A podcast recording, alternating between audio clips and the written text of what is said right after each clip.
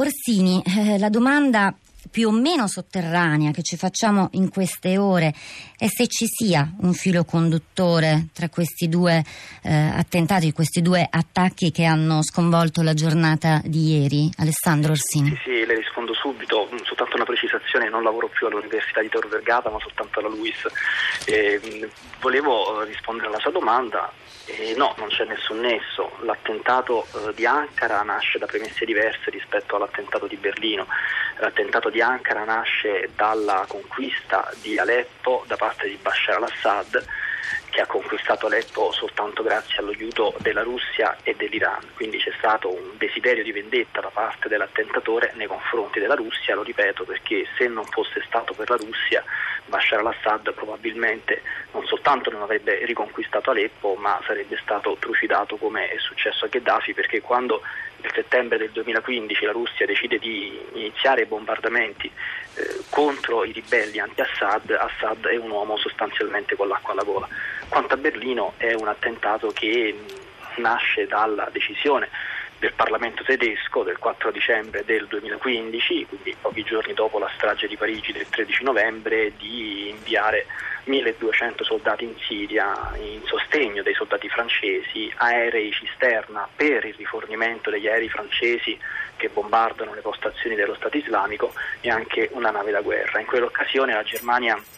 decise di non bombardare direttamente le postazioni dello Stato islamico in Siria e in Iraq, ma nello stesso tempo decise di fornire un contributo di formidabile importanza alle truppe francesi che invece sono impegnate direttamente nei bombardamenti delle postazioni dello Stato islamico. A partire da quel momento noi abbiamo assistito a una intensificazione dei processi di radicalizzazione in Germania, con una serie di attentati minori che sono sfociati adesso in questo che possiamo considerare un attentato più importante, quantomeno per il numero delle vittime, perché parliamo di 12 morti. Io direi che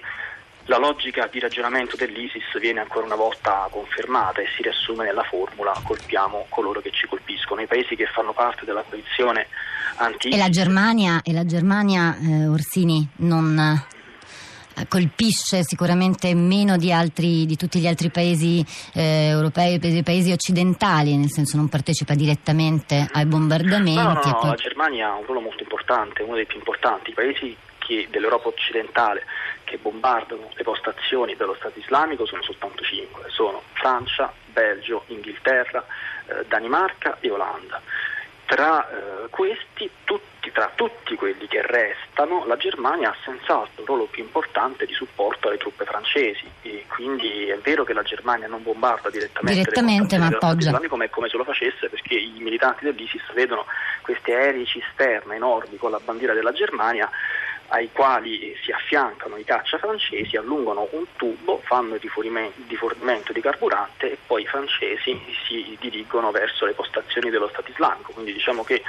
la Germania non ha un coinvolgimento diretto come quello dei cinque paesi che ho citato, ma è come se lo avesse sicuramente agli occhi dell'ISIS lo ha, tant'è vero che dopo la decisione del Parlamento tedesco di fornire un appoggio così massiccio alla Francia, l'ISIS rilasciò una dichiarazione ufficiale in cui invitava i suoi militanti, ed era la prima volta che lo faceva, a colpire la Germania. Orsini, leggo Peraltro sull'ultima ora del televideo Turchia chiuse le sedi diplomatiche eh, degli Stati Uniti. Nel, nel suo mh, mm, intervento di questa mattina sul messaggero dove appunto lei, lei scrive eh, Aleppo era il vaso di Pandora eh, mh, parla, parla, anche di quanto ci stava iniziando ad accennare poco fa, cioè della strategia eh, del, di ISIS e del, del, califfato. Ieri è stato diffuso anche un video peraltro per la, per la prima volta con, dove si mostravano eh, ehm, dei sottotitoli in italiano, questo era un po' il dato inedito del, del video di, di, ISIS. Da tempo però sentiamo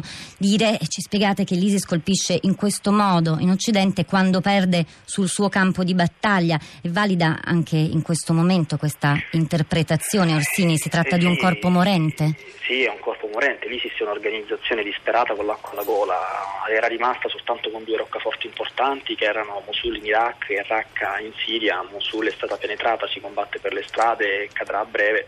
e Raqqa fra non molto sarà rasa al suolo e quello che accadrà è che quasi sicuramente al-Baghdadi farà la stessa fine di Bin Laden. Eh, la ragione per cui noi paghiamo un prezzo così alto in termini di processi di radicalizzazione in Europa, di Parigi, Berlino, Bruxelles e così via, perché gli Stati Uniti e la Russia hanno condotto una politica sciagurata in Siria, perché l'ISIS è un fenomeno pressoché irrilevante sotto il profilo militare. Io ho posto a confronto, ho studiato e posto a confronto tutte le conquiste dell'ISIS in Siria, in Iraq e anche in Libia e quello che ho trovato è che l'ISIS è il nulla che avanza nel niente, poteva essere raso solo molto tempo fa, il problema è che gli Stati Uniti e la Russia ci hanno dire, inondati con fiumi di retorica umanitaria ma in realtà tutto quello che hanno fatto, questa è sempre stata la loro priorità, non è stato lottare per radere al solo l'ISIS, che per loro è un gioco da ragazzi, è stato lottare tra di loro per fagocitare un pezzo importantissimo di Medio Oriente che si chiama Siria. Il problema fondamentale finora per Stati Uniti e Russia è stata la conquista di Damasco. Gli Stati Uniti hanno cercato di rovesciare Bashar al-Assad per impiantare un presidente che fosse fedele agli americani, la Russia ha invece rovesciato una valanga di bombe anche sulla popolazione civile in Siria per conservare al potere Bashar al-Assad che è appunto infeudato a Putin.